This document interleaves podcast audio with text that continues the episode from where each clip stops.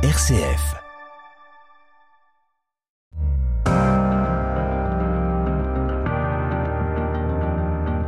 RCF, les racines du présent.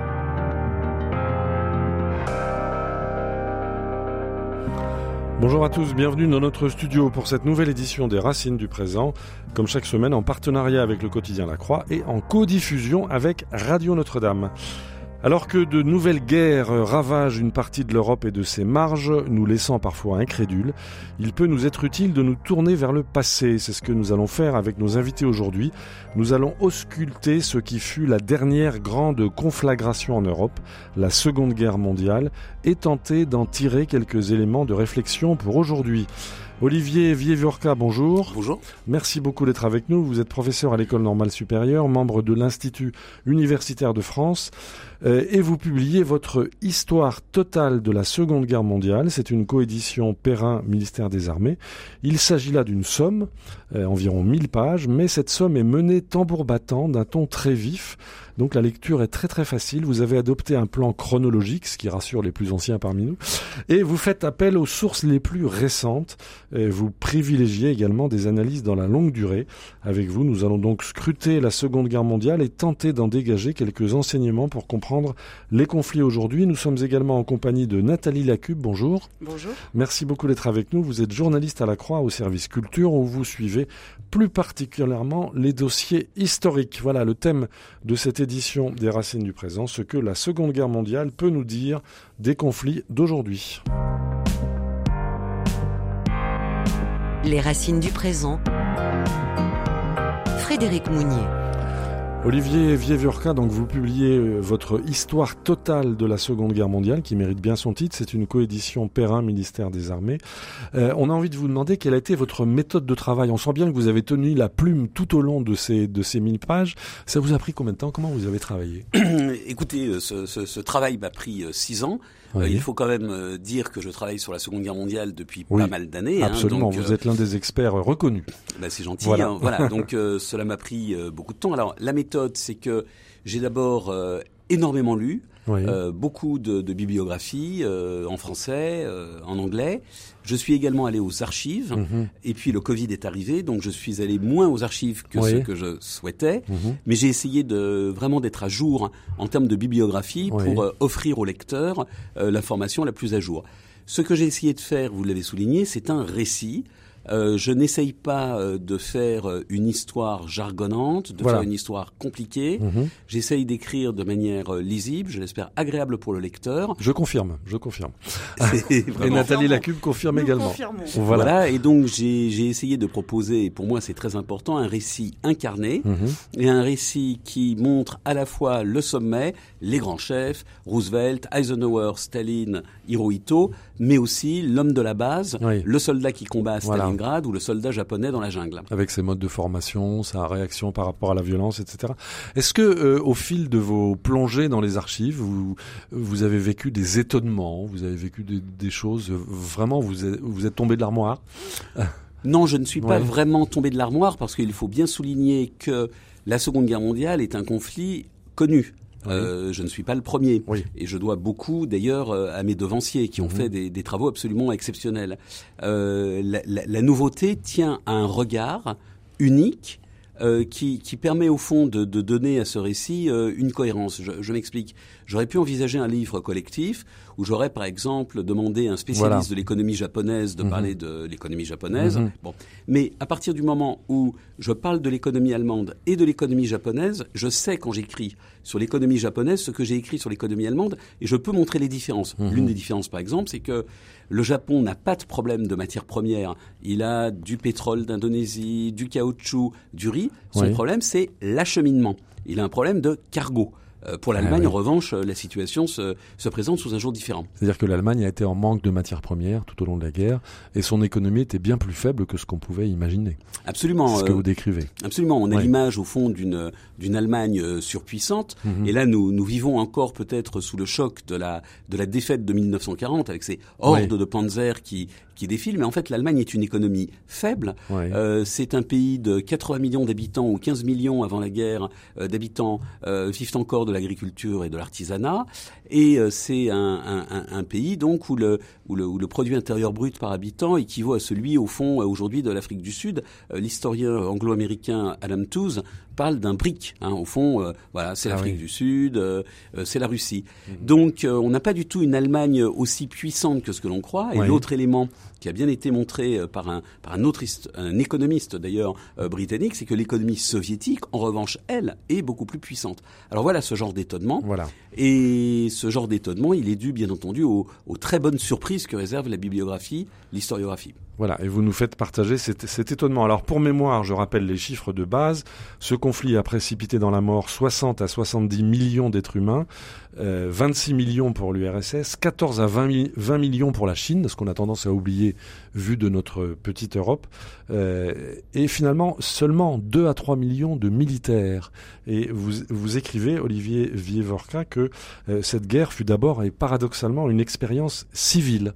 Ce fut une guerre d'occupation, dites-vous, de répression, d'exploitation et d'extermination. Ça n'a pas été une affaire de militaires, en fait. Alors, si vous voulez, lorsqu'on parle de Seconde Guerre mondiale, mhm. Euh, il faut bien comprendre que cette expérience vécue par les peuples sous la botte euh, juxtapose trois éléments. Premier élément, la guerre elle-même ce que mes collègues de la Première Guerre mondiale appelleraient la violence de guerre. Mais en mhm. fait, les opérations militaires au sens strict euh, épargnent un certain nombre de pays. Je m'explique, la France n'est plus en guerre entre juin 1940 et juin 1944, date du débarquement en Normandie, hormis, la nuance a du poids... Hormis les bombardements. Les bombardements et la libération de la Corse. Mais euh, cette situation prévaut également euh, en Norvège, aux Pays-Bas, mhm. etc.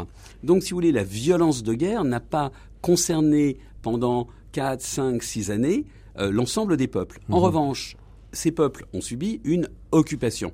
Et cette occupation n'étant rien comparable à celle que l'Autriche-Hongrie ou euh, l'Allemagne wilhelmienne euh, avaient infligée pendant la Première Guerre mondiale. Mhm. Parce que c'est d'abord une occupation qui a des visées raciales, c'est la Shoah idéologique, idéologique c'est mhm. l'examination des Juifs d'Europe, que d'autre part vous avez une exploitation des peuples conquis qui n'a rien à voir dans la mesure où, au fond, elle, elle ressemble, elle s'apparente à une forme d'esclavage. Il ne fait pas bon être indonésien, il ne fait pas bon être malais euh, sous l'occupation japonaise. Bon, les Français euh, s'agissait de leur sucer le sang, en quelque sorte. Hein. Donc, mhm. vous avez des phénomènes de famine, vous avez des phénomènes d'exploitation. Et puis, troisième et dernier élément qui se surimpose à ces deux autres, c'est que euh, les peuples connaissent également des formes de dictature, l'imposition de régimes autoritaires, mhm. voire totalitaires en France, le régime de Vichy. Et c'est donc ces éléments qui font que, paradoxalement, les civils sont aux premières loges de euh, ce conflit. Une question de Nathalie Lacube-Lacroix. Ce qui est particulièrement frappant dans, votre ouvrage, c'est justement cette idée de rupture, c'est-à-dire que cette guerre par rapport au conflit précédent euh, brise les règles habituelles de la belligérance, par exemple, comme vous le disiez, du, de la protection ou pas des civils, de la, l'implication aussi des civils dans le conflit, même si c'est pas du conflit armé, mais en tout cas avec des choix, des choix. Oui, il faut rappeler que la bombe atomique a été utilisée à deux reprises, euh, les bombardements stratégiques sur l'Allemagne et sur d'autres pays d'Europe, les V1, les V2 mhm. et le porte-avions. Tout ça, c'est des choses tout à fait nouvelles. Oui, voilà. Est-ce que, est-ce que d'une certaine façon, en écrivant ce, livre qui est un peu une somme même pour vous, qui est peut-être l'ouvrage de votre vie, enfin ça vous allez nous le préciser, mais est-ce que d'une certaine façon, c'était pas l'idée de montrer toutes ces ruptures et à quel point euh, ce conflit hors norme en, ouvrait, en préfigurer d'autres, en, en éclairer d'autres Olivier Vievorka.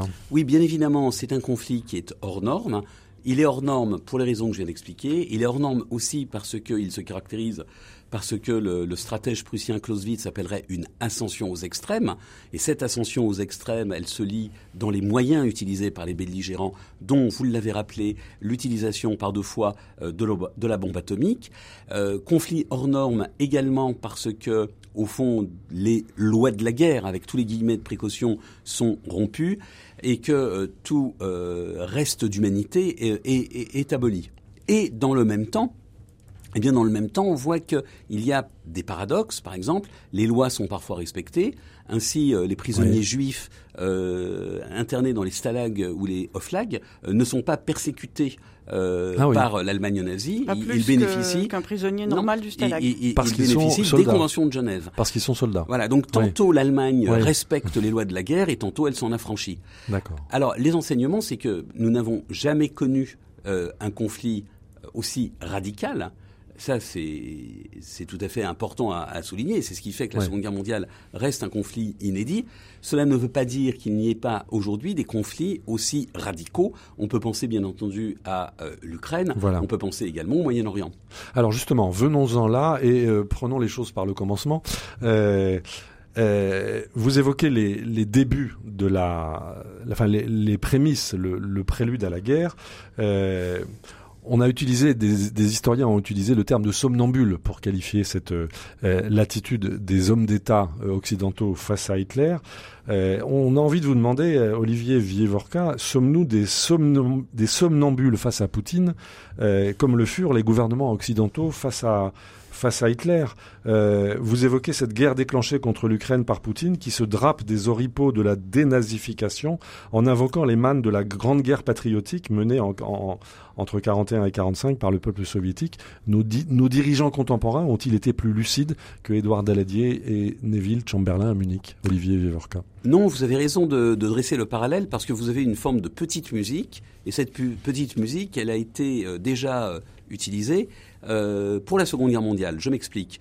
Euh, en fait, la, la petite musique, c'est que un terrain d'entente aurait pu être trouvé Voilà, on peut se parler. avec Poutine. Oui. Euh, Poutine était euh, victime d'un syndrome de l'encerclement. Mhm. L'élargissement de l'OTAN a été une mauvaise manière faite à l'égard de la Russie, etc. Mais ces éléments ont été utilisés également au sujet de la Seconde Guerre mondiale, d'une part par un historien britannique qui s'appelle Alan Taylor, qui est un grand historien, et qui dit que cette guerre aurait pu être évitée si, Mhm. et Churchill parlait de cette guerre inutile, unnecessary war, euh, pour souligner qu'au fond la catastrophe aurait pu être évitée. Alors, ces éléments nous incitent à réfléchir sur plusieurs plans. Le, le- le premier élément, si vous voulez, qui explique la Seconde Guerre mondiale, me, me semble-t-il, hein, c'est incontestablement que l'Allemagne et le Japon veulent la guerre, ont une conception hégémonique de leur rôle, l'Allemagne en Europe, le Japon Oui, en Asie, donc il y a impérialiste. une volonté à la fois impérialiste et colonialiste. Et colonialiste, Donc, les deux, il y a- vous insistez beaucoup là-dessus.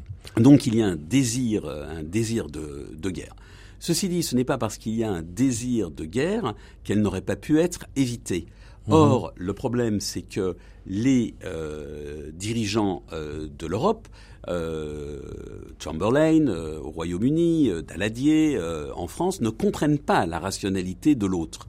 Et donc ils... Ils ne euh, comprennent pas vraiment. non, ils ne comprennent Ouais. pas. En fait, pour beaucoup, euh, Hitler est une sorte de nouveau Bismarck. Oui. Et comme euh, un, un fauve affamé dans un zoo, si on lui donne quelques morceaux de Il va se calmer. eh ben voilà, il va se calmer. Il va devenir bien élevé. Voilà, il va. ça. Bon, De ce point de vue, le parallèle avec Oui. Poutine est assez, est Voilà. assez saisissant. Absolument. Et, et- et- et le parallèle avec Poutine, je pense que beaucoup d'historiens blâment les accords de Munich de septembre 1938 en disant il aurait fallu intervenir. Mais lorsque l'on voit euh, le fait que la Crimée, l'annexion de la Crimée n'a suscité aucune réaction, Voilà. on peut également dresser euh, le parallèle avec euh, 1938.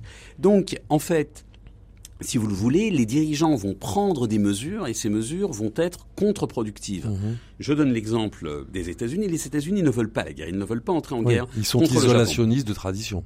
Alors ils sont isolationnistes Oui. et Roosevelt n'est pas belliqueux. Bon, mais euh, il va prendre des mesures à l'encontre du Japon, un embargo sur euh, la ferraille un embargo surtout sur le pétrole. Et plus il prend des sanctions pour éviter la guerre, plus les dirigeants japonais bellicistes se sentent justifiés à l'idée de faire la guerre, car on les assèche, on les affame, on ne leur donne pas les moyens de l'expansion. Donc la guerre devient le seul moyen de se procurer les ferrailles ou le pétrole que les États-Unis leur refusent. Donc vous le voyez, vous avez eu une conduite Oui. euh, diplomatique qui a été au fond contre-productive. euh, et c'est un élément important. Dernier élément à souligner, et le parallèle aujourd'hui euh, est, est- est frappant. euh, je, je- je pense qu'on est aussi très sévère à l'égard des, des- des- des dirigeants qui doivent aussi négocier avec leurs contraintes. Leurs contraintes, c'est que les armées ne sont pas prêtes, mais les armées Oui. ne sont pas prêtes parce que les peuples ne veulent pas payer Voilà. d'impôts, parce qu'on essaye, euh, au fond, euh, avec la victoire contre l'Allemagne de 1918, eh bien, de, de dégraisser le, le mammouth. Mhm. Euh, après euh, le traité de Versailles, ni les Britanniques, ni les Français, ni les Américains n'ont envie de refaire la guerre. Je le souligne les Allemands pas plus. Et donc, Voilà. autant Hitler peut Les peuples n'en s'affranchir. veulent pas, oui. Voilà, les peuples n'en veulent pas. Ouais. Donc, autant Hitler peut s'affranchir des vœux de son opinion publique, autant c'est beaucoup plus difficile pour euh, Daladier, euh, Chamberlain ou Roosevelt, qui eux dépendent bien évidemment Mhm. des élections. Alors on va Et aborder. à vous entendre, oui, pardon, les démocraties sont condamnées à une forme de faiblesse, de la faiblesse de l'opinion et la faiblesse de, de devoir lui répondre. Oui, Est-ce que c'est une faiblesse historique en situation d'un pays Les face États à un de droit, pays- voilà. face à un pays dangereux, belliciste? Alors bien Olivier évidemment. La démocratie euh, semble bien Alors. En difficulté, à tout le moins. On pourrait opposer, si vous le voulez, des démocraties faibles parce que, au fond, ces démocraties doivent négocier avec des contraintes multiples et des pouvoirs autoritaires forts. Mais les choses sont beaucoup plus compliquées.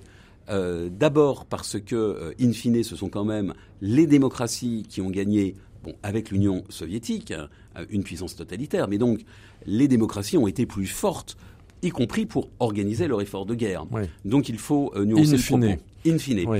Mais le second élément qu'il faut aussi souligner, c'est que des dictateurs comme euh, Staline, euh, comme Hitler ne sont pas omnipotents. Hitler, par exemple, euh, passe à partir de, de février 1943, il y a un célèbre discours du docteur Goebbels à la guerre totale. Il dit il faut produire, produire, Oui. produire. Mais les industriels, eux, ne suivent pas, euh, contrairement à ce que l'on peut croire. Parce que les industriels pensent à l'après-guerre. Donc ils ne vont pas tout miser Mhm. sur la production de guerre dans l'industrie automobile, par exemple. Donc ils ont déjà des projets pour l'avant-guerre et la mobilisation n'est pas totale. Et ce n'est pas parce que le Führer exhorte les industriels allemands à se mettre à, à se concentrer sur l'économie de guerre qu'ils suivent. De même, Staline voit très bien euh, que le peuple soviétique ne va pas euh, se battre pour le drapeau rouge. Et donc il utilise une rhétorique qui est beaucoup plus une rhétorique nationaliste, Oui. patriotique, Tsariste. presque tsariste, La même que Poutine, en fait. la même que Poutine, Oui. tout simplement parce qu'il sait que les mots d'ordre euh, marxistes-léninistes sont impuissants pour mobiliser la société soviétique. Donc même pour les dictatures, vous avez des contraintes. Sans Et oublier, que, sans oublier que Staline a purgé et décapité ses états-majors. Alors ça, c'est aussi Oui. un, un autre élément euh, qui, qui va affaiblir l'Union soviétique en raison des grandes purges déclenchées à partir de 1937 contre Mhm. l'armée rouge, qui vont ici encore avoir un effet ambivalent.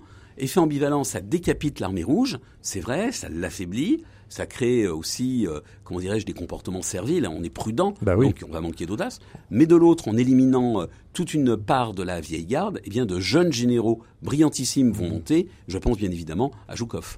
Alors on va faire une première pause musicale, si vous le voulez, dans cette, euh, dans ce, cette euh, radiographie que nous tentons avec vous, Olivier Vievorka, de la Seconde Guerre mondiale, à partir de votre Histoire totale de la Seconde Guerre mondiale, publiée chez Perrin en coédition avec le ministère des Armées. On va se replonger dans l'ambiance musicale, évidemment, Marlène Dietrich, Lily Marlène.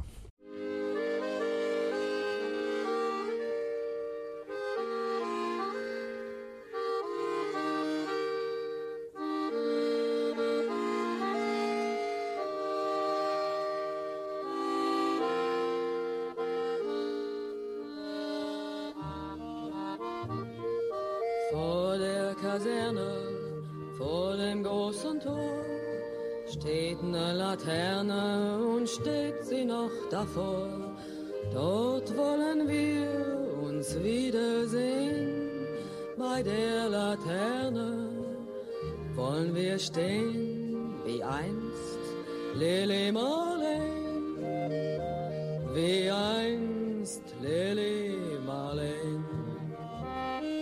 Unsere beiden Schatten sahen wie ein aus, dass wir lieb uns hatten, das sah man gleich daraus. Und alle Leute es sehen, wenn wir bei der Laterne stehen, wie einst Lili Marleen, wie einst.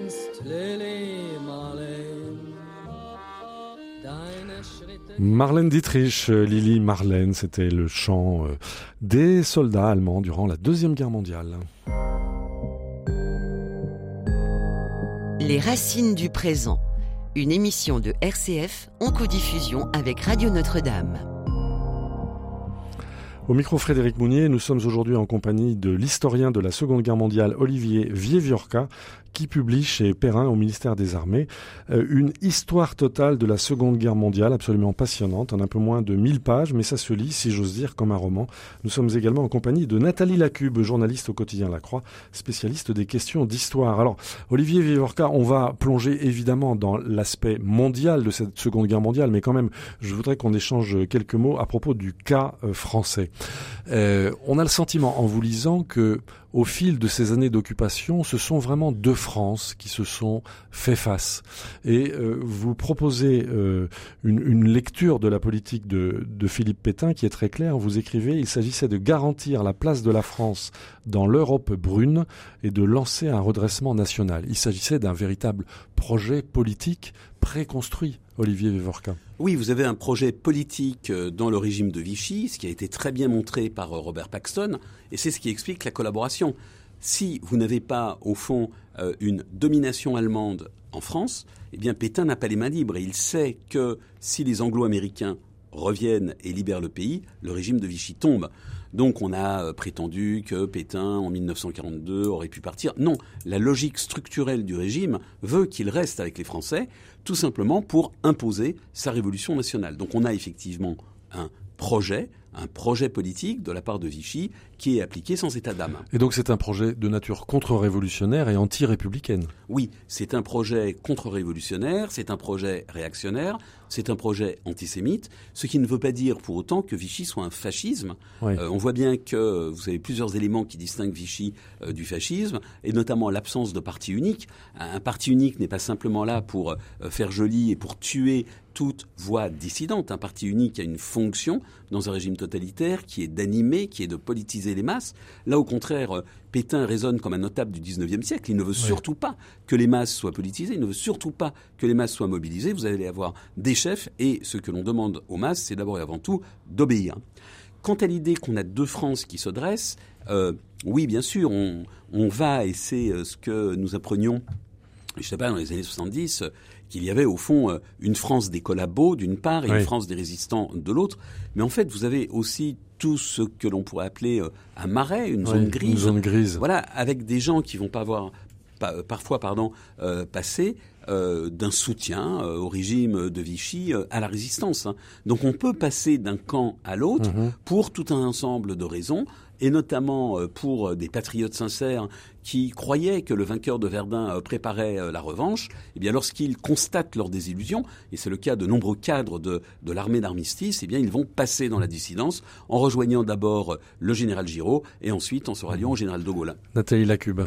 Oui, euh, ce qui est intéressant, ce enfin, moi, ce qui m'a fasciné dans votre livre, c'est la, la, question du, du, choix que devaient opérer les civils, les choix moraux. Mhm. Je suis euh, moi-même concentré de cette histoire puisque j'ai un grand-père résistant et un grand-père collabo, avec qui je n'ai pas pu parler, mais en revanche, je me suis fait raconter leurs histoires par mes parents.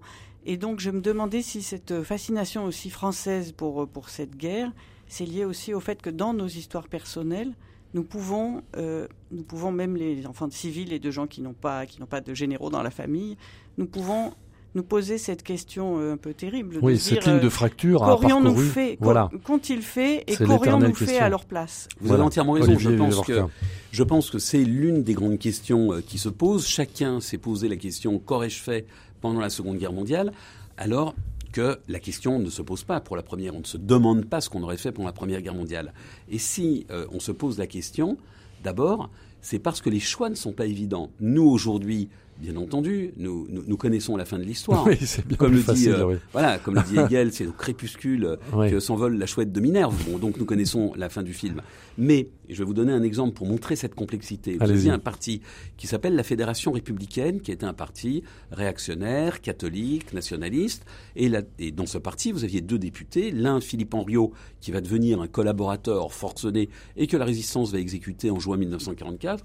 Et l'autre qui s'appelle euh, Henri Bécard, qui est un triste cire parce que c'est lui qui a poussé le ministre de l'Intérieur socialiste Salingro à se suicider en l'accusant faussement d'avoir déserté. Mais mhm.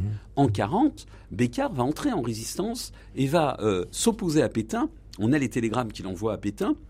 Et lui dit en substance, votre programme euh, est formidable, mais nous ne pouvons rien faire tant que nous n'aurons pas chassé l'occupant. Donc vous le voyez, avec le même héritage idéologique, les deux sont anticommunistes, nationalistes, euh, antisémites. C'est absolument Eh bien, fascinant, oui. Voilà, et bien l'un entre dans la résistance et l'autre non. Pourquoi? Parce que ce qui compte plus que les principes que l'on défend, c'est la hiérarchie. Pour Henriot, l'antibolchevisme est fondamental. Jusqu'au bout. Jusqu'au bout. Jusqu'au bout, ouais. À partir du moment où on a, euh, euh, au fond, la grande croisade qui est déclenchée par Adolf Hitler, il faut soutenir le Führer. Pour Beccard, ce qui compte, c'est l'indépendance nationale. Et il faut donc d'abord et avant tout se débarrasser de l'occupant français. Donc, les choix qui rétrospectivement nous paraissent simples étaient compliqués. Or, ces choix, et c'est un autre élément qui est important, ont frappé tous les individus. Tous les individus, à un moment quelconque, ont été confrontés à un des choix qui était à la fois existentiel, parce que la vie des individus était en, en cause, Oui. mais également essentiel parce qu'il remettait euh, en cause votre ethos. Euh, je m'explique. euh, vous êtes euh, au chômage, est-ce que vous devez aller vous embaucher dans une usine qui travaille pour l'effort de guerre euh, allemand Vous êtes boulanger en Norvège, est-ce que vous devez ravitailler la Wehrmacht? Vous êtes un médecin euh, en Yougoslavie, est-ce que vous devez soigner un officier allemand blessé? Qu'est-ce qui compte le plus? Ouais. euh, le serment d'Hippocrate ou, ou- ou le patriotisme? Donc ces choix, eh bien, ils se sont posés euh, sur l'ensemble des continents euh, à, à- à des millions d'individus. Donc ce sont des Lacube. choix idéologiques plus encore que éthiques. des choix euh, Éthiques éthiques aussi, ou, oui. euh, moraux. Olivier non, ce sont des choix, je pense, euh, Ouais. éthiques et moraux. Euh, Je donnais euh, l'exemple du médecin. euh, C'est véritablement, effectivement, euh, un choix éthique. Est-ce qu'on respecte d'abord le serment d'Hippocrate euh, ou est-ce que l'on se définit d'abord comme euh, citoyen euh, d'un pays euh, en, en- en guerre? Donc on a vraiment ces Mhm. choix qui sont, qui sont profonds et qui expliquent aussi que, en fonction des choix qu'ont opérés nos parents, nos grands-parents, eh bien, on a au fond des ondes de choc qui se propagent et qui invitent les individus à réfléchir à ce qu'ils auraient fait. Et de ce point de vue, il, faut le souligner, cette mémoire de la Seconde Guerre mondiale est une mémoire, dans une large mesure, traumatique. Alors, elle est traumatique. Elle est encore vive. elle est encore vive. Oui.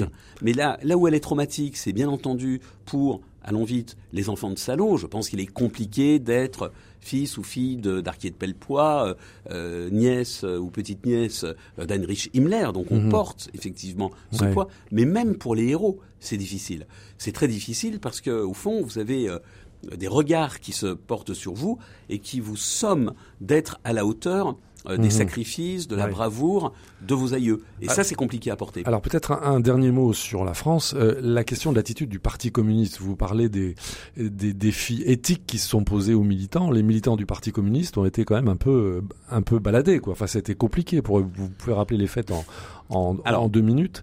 Pour les communistes français, la situation a été très dramatique parce que les communistes qui étaient alignés sur Moscou, je Mhm. parle ici de l'appareil, ont défendu une posture belliciste, c'est-à-dire ont exigé une intransigeance à l'égard du Troisième Reich. Sauf que le 23 août 1939, l'Union soviétique signe le pacte de non-agression avec l'Allemagne nazie, et donc du coup l'appareil va basculer dans une défense et illustration de la euh, position de Staline.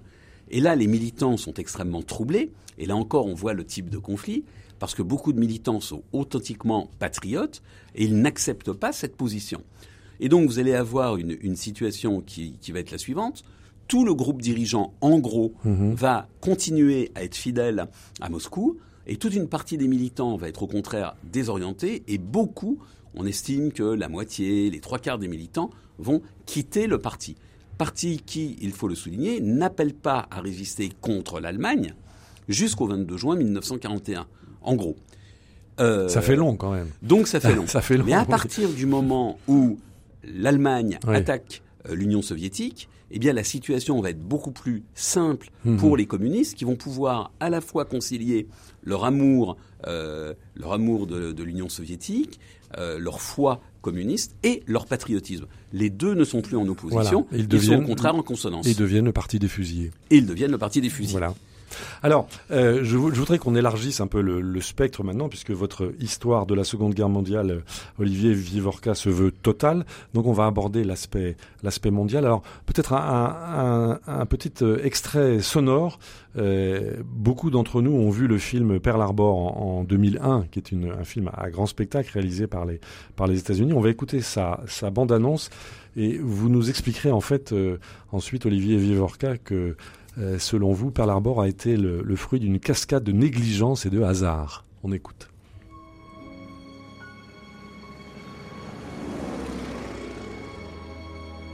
longtemps encore l'Amérique pourra-t-elle ignorer que le monde est en guerre?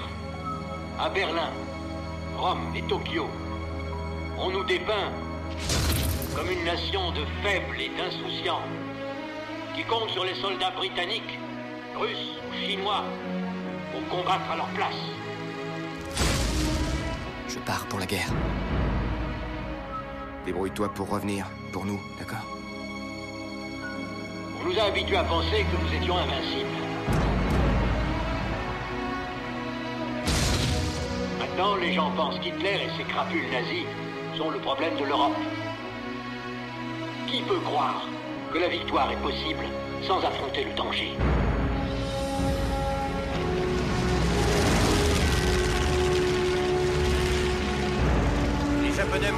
D'agressivité.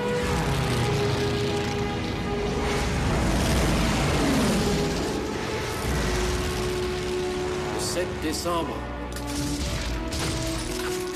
1941. Une date à jamais marquée du saut de l'infamie. Voilà, le 7 décembre 1941, c'était donc l'attaque surprise des Japonais, de l'armée japonaise, sur Pearl Harbor, au milieu du Pacifique. On l'a entendu dans cet extrait sonore, donc euh, la bande-annonce du film, qui, est, a été réalisé en 2001 par Michael Bay avec Ben Affleck. Eh bien, on se souvient que les États-Unis, Olivier Vivorca, ne voulaient pas la guerre. Non, les États-Unis ne veulent pas la guerre, mais on peut dire que dans une certaine mesure, les Japonais non plus, dans une certaine mesure. Oui. En fait, euh, il faut rappeler que euh, Pearl Harbor euh, répond à un schéma stratégique assez simple. L'idée, ce n'est pas de battre les États-Unis. L'idée, ce n'est pas euh, d'aller planter le, le- le- le drapeau japonais au sommet du Capitole. Les Japonais ne veulent pas cela. Ils pensent que en, infligeant une défaite euh, cuisante aux États-Unis, eh bien, les États-Unis et notamment l'opinion publique va se désolidariser du président l'obliger à conclure la paix parce que les Américains ne veulent pas la guerre, et donc s'asseoir à une table de négociation. Voilà ce qu'attendent les Japonais. Euh, bien évidemment, ce calcul est déjoué, tout simplement parce que les Américains sont absolument révulsés par ce Day of Infamy, hein, on l'a Mhm. On entendu, hein, entendu, ce oui. jour d'infamie, Ouais. euh, parole que prononce euh, Roosevelt euh, le 8 décembre 1941 devant le Congrès. Et donc, au lieu de se désolidariser de leur président, eh bien, les, les Américains font bloc autour de lui. Et donc, les, les- les- les Japonais déclenchent la, la tempête, Mhm. ce que le concepteur de, de Pearl Harbor, l'amiral Yamamoto, avait pressenti. Il avait dit en substance à son Premier ministre, si vous, si vous me demandez de frapper à Pearl Harbor, je vous garantis six mois de victoire ininterrompue.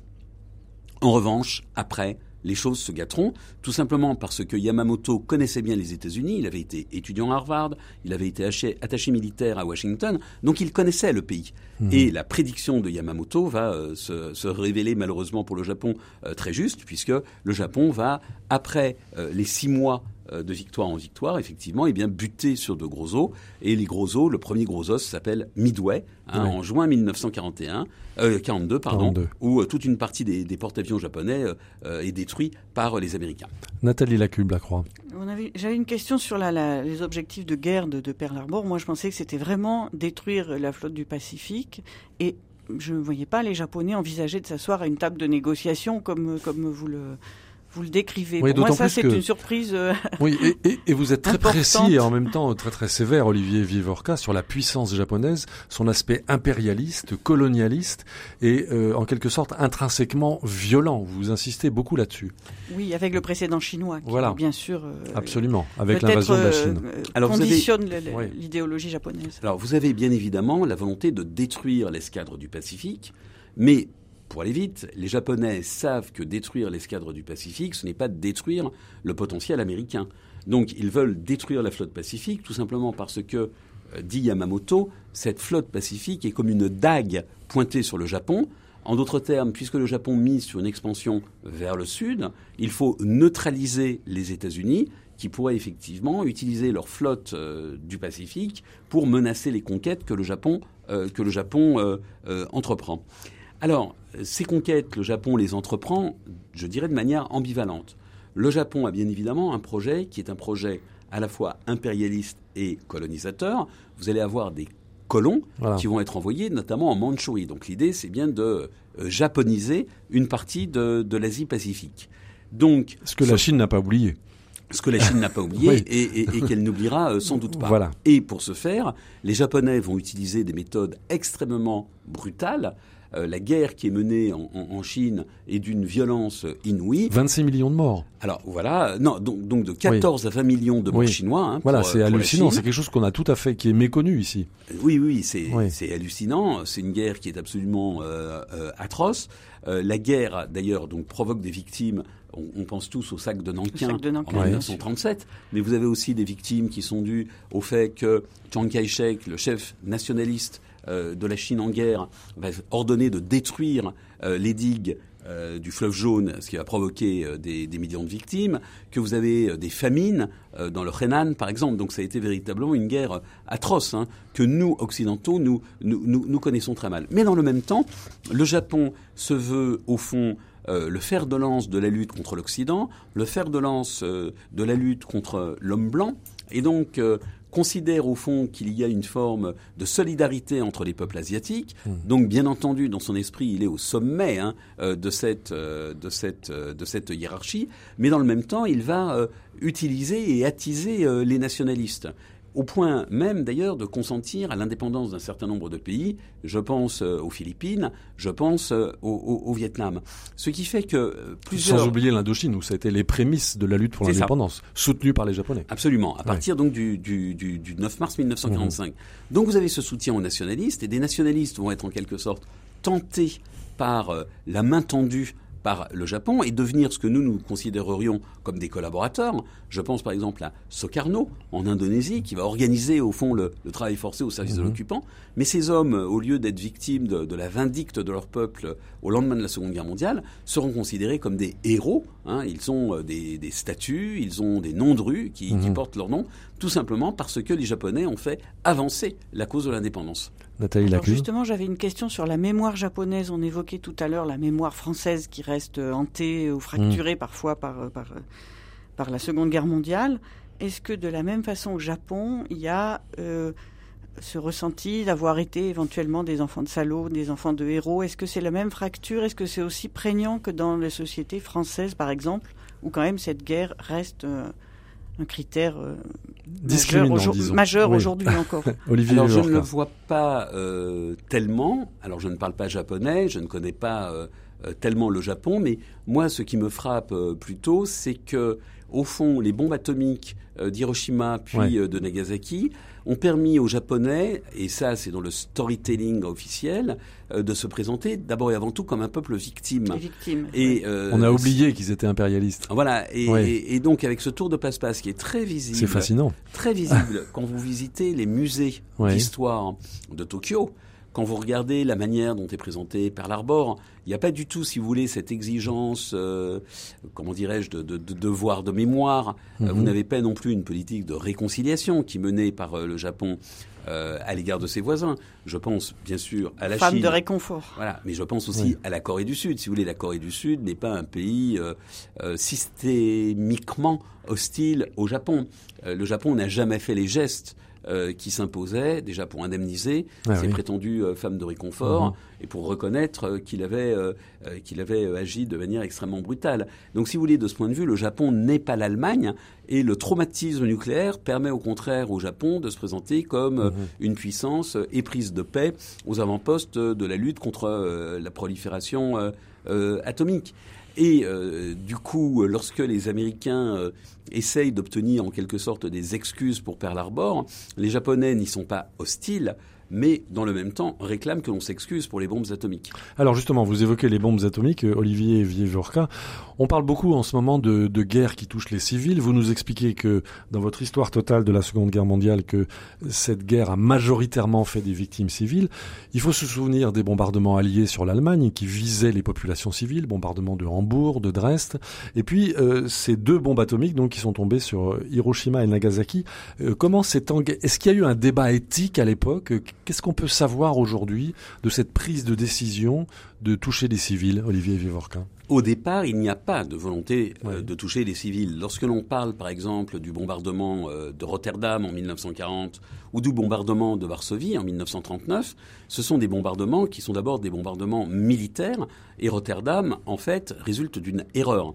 Le bombardement sur Rotterdam, qui a été très traumatique pour les Pays-Bas, euh, avait été planifié, mais il a été décommandé. Et les aviateurs n'ont pas vu les, les, les- les fusées, Voilà. n'ont pas été alertés, n'ont pas rebroussé Ouais. euh, chemin. Donc le bombardement stratégique, euh, c'est un peu comme la bombe atomique hein, Ouais. aujourd'hui. Il fait peur.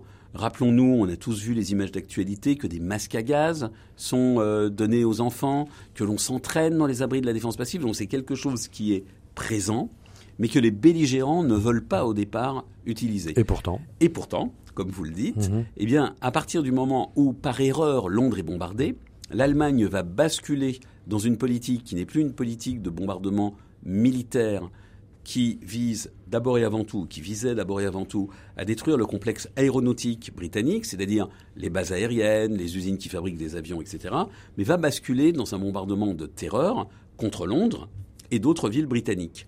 Et à partir de ce moment-là, un tabou est levé. C'est ça. Et donc les voix Tout devient possible. tout devient possible. Et donc les voix qui disaient non, ce bombardement humainement n'est- pas bien, il ne faut pas utiliser ce type d'armes, eh bien au fond, toutes ces précautions sont levées, soulignons quand même, sont levées surtout du côté allemand, avec le Blitz, surtout du côté britannique. Les Américains, eux, ne vont pas pratiquer dans l'esprit, Oui. euh, ne vont pas pratiquer explicitement le bombardement de terreur que réclame le chef du Bomber Command, euh, Arthur Harris. Mhm. Euh, les Américains, eux, veulent d'abord et avant tout détruire le potentiel industriel de l'Allemagne. Donc, bien évidemment, ça fait des morts, Oui. mais ce n'est pas le but collatéral. escompté. Donc, ce Donc, euh, bombardement. Dresde et Hambourg, c'était plutôt les Britanniques. Oui, absolument. Absolument. Alors Mhm. ensuite, vous allez avoir au fil de la guerre des voix qui vont s'élever. Je pense par exemple euh, à l'archevêque euh, Temple hein, de Canterbury, qui est une grande voix, Mhm. qui déplore ces bombardements, mais rien n'est euh, rien n'est rien n'est freiné Jusqu'à Hiroshima. jusqu'à Hiroshima et Nagasaki, où là encore, vous allez avoir des voix dans le cercle des scientifiques qui a conçu la bombe, Mhm. qui réclament par exemple que la bombe soit utilisée, mais à titre d'essai, que l'on montre aux Japonais Ah oui. euh, la, la- Il y a eu la- cette éventualité-là. voilà, il y a eu cette éventualité. Et là, les militaires De bombarder une zone dépeuplée de ou- bombarder une, une zone dépeuplée en disant aux Japonais regardez ce qu'on va vous faire. Mhm. Et là, les militaires disent jamais les Japonais euh, euh, ne seront sensibles à, à un exemple. Donc, il faut effectivement bombarder en vrai. En revanche, et là j'anticipe peut-être ou la, la question Mhm. que vous alliez poser, ce qu'il faut voir, c'est que ce bombardement stratégique, qui a quand même provoqué beaucoup de victimes civiles, qui a quand même aussi provoqué beaucoup de euh, victimes chez les militaires.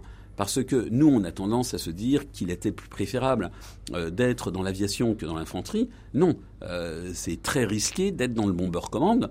Et on considère d'ailleurs qu'au bout de 30 missions, Oui, le les équipages sont usés, tant les pertes sont énormes. Mais en même temps, ce bombardement stratégique n'a pas permis d'emporter la décision, à la grande pr- surprise des Américains qui envoient des missions euh, lorsque l'Allemagne est défaite et qui constatent que le potentiel industriel de l'Allemagne eh est dans une large mesure intact. Combien les bombardements ont-ils provoqué? 3%, 5%, voilà, vous avez des débats entre experts. Ouais. En tous les cas, ça n'a pas cassé le potentiel industriel allemand.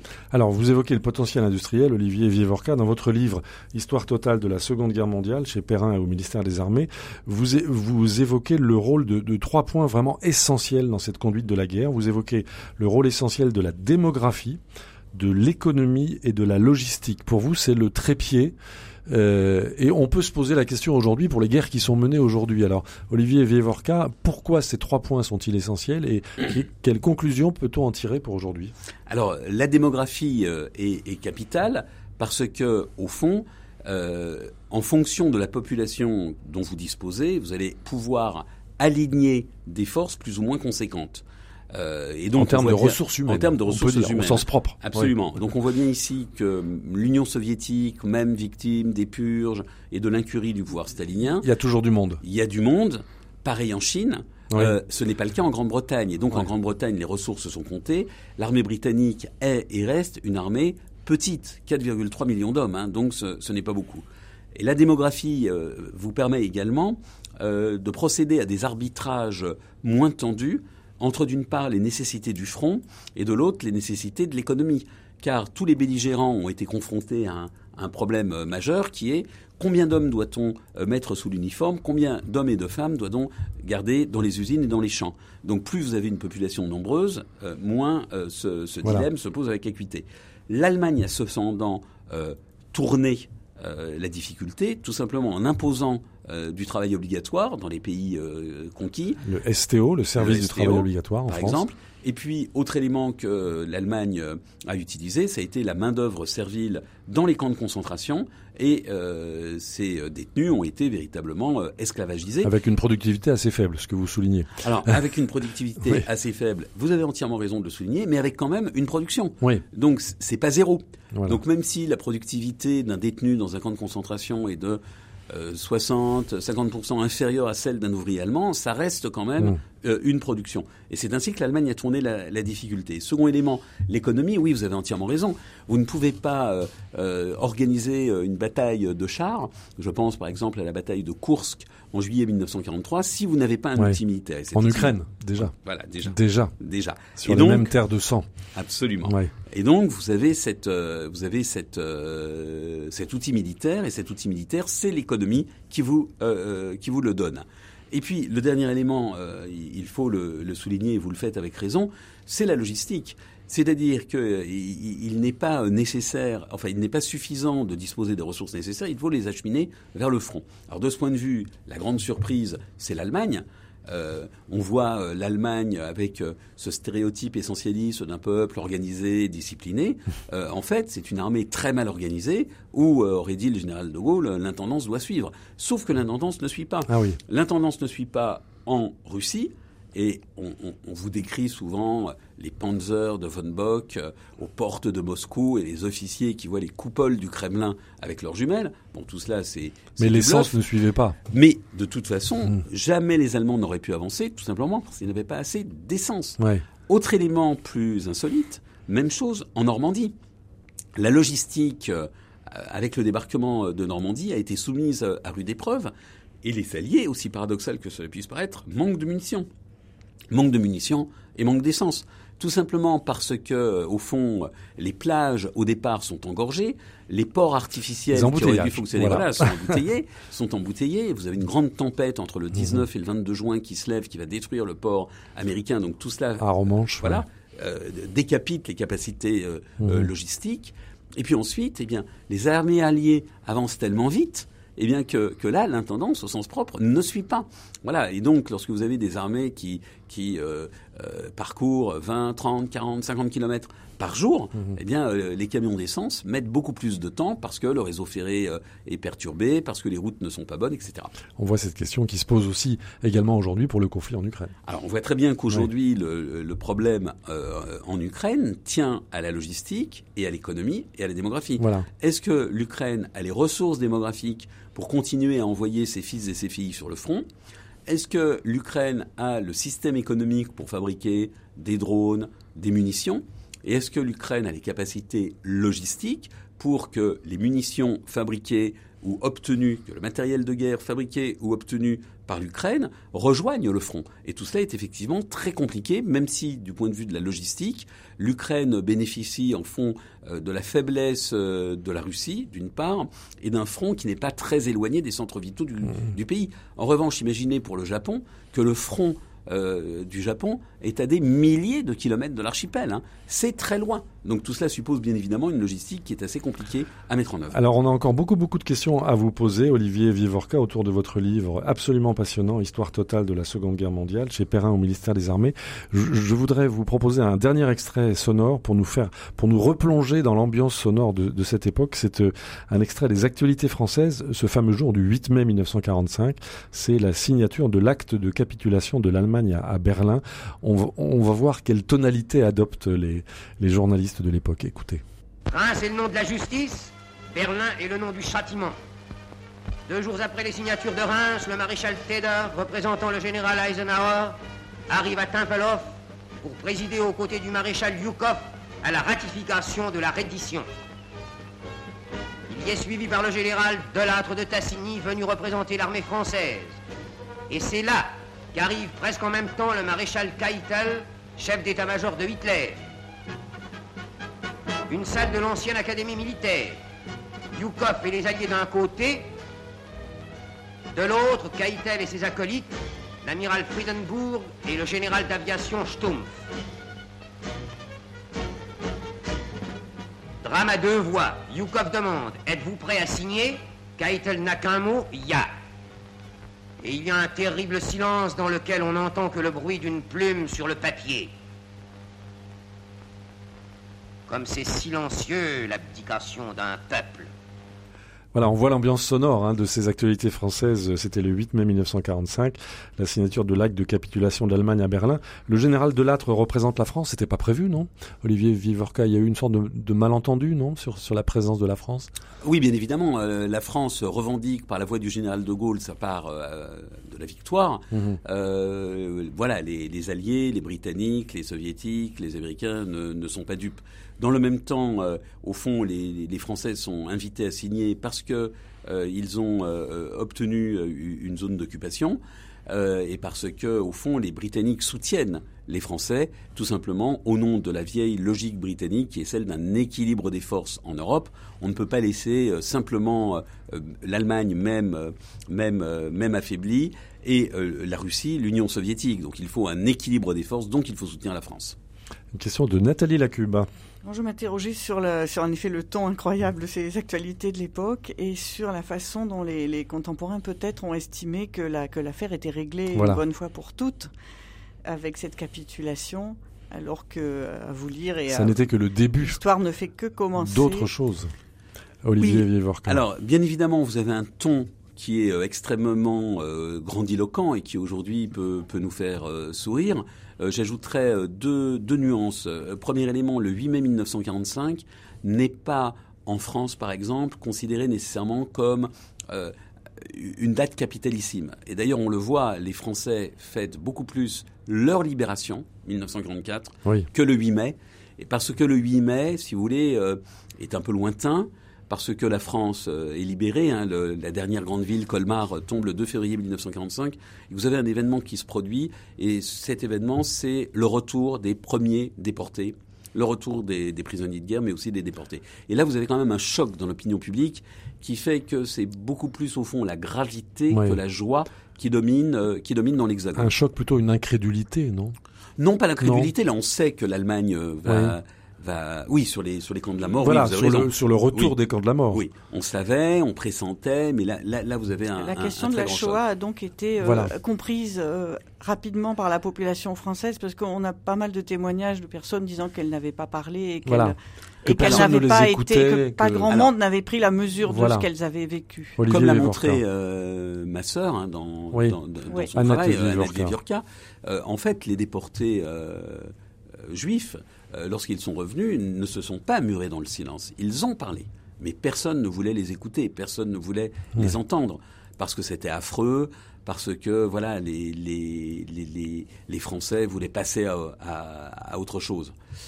Euh, bon, donc ce, ce qui se passe, c'est c'est cette gravité. Alors, gravité, je nuance encore, Mhm. parce que je vous rassure, à Berlin, lorsque l'acte de capitulation a été euh, signé, ça a été ensuite une gigantesque beuverie. Oui. Euh, voilà.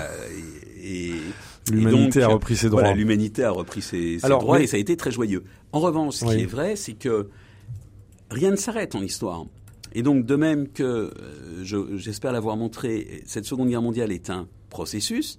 À partir du moment où on va avoir, en 1945, au fond, un nouveau jeu de cartes qui est Oui, balancé voilà. sur la table, Mhm. eh bien, d'autres logiques vont se mettre en place, d'autres processus vont commencer à se dérouler, et ces processus sont des processus majeurs. C'est euh, la guerre froide, c'est la division en bloc, c'est la marche vers les indépendances. Alors, il nous reste malheureusement qu'une poignée de minutes, Olivier Vievorka. On, on vient d'évoquer la Shoah.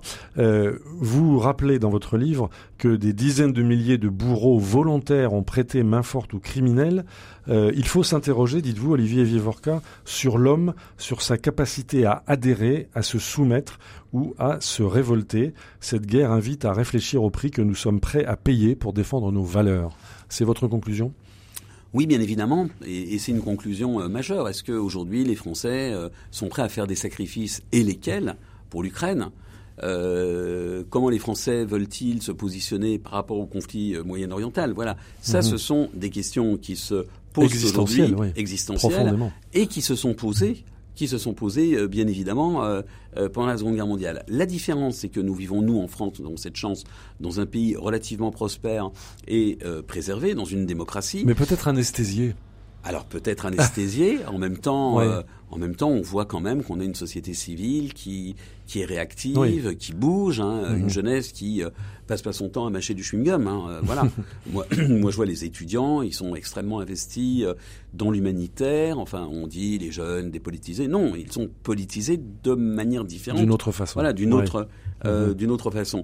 Donc tous ces éléments, euh, euh, bien évidemment, euh, pèsent parce que, je le répète, les questions qui se posent pendant la Seconde Guerre mondiale euh, se posent aujourd'hui, mais de manière différente, parce que, si vous voulez, la radicalité de la Seconde Guerre mondiale, elle a amené aussi des gens qui étaient des gens euh, anonymes à devenir des héros quand vous prenez les résistants. ben, Ou à les- devenir des bourreaux. ou à devenir des. Également. C'est ça qui est Voilà. fascinant dans votre. Et donc des hommes livre. ordinaires, Oui. pour reprendre la formule de l'historien Christopher Browning, qui montre que vous avez voilà des gens, ils sont dans, la bat- dans des bataillons de police, ils s'exterminent.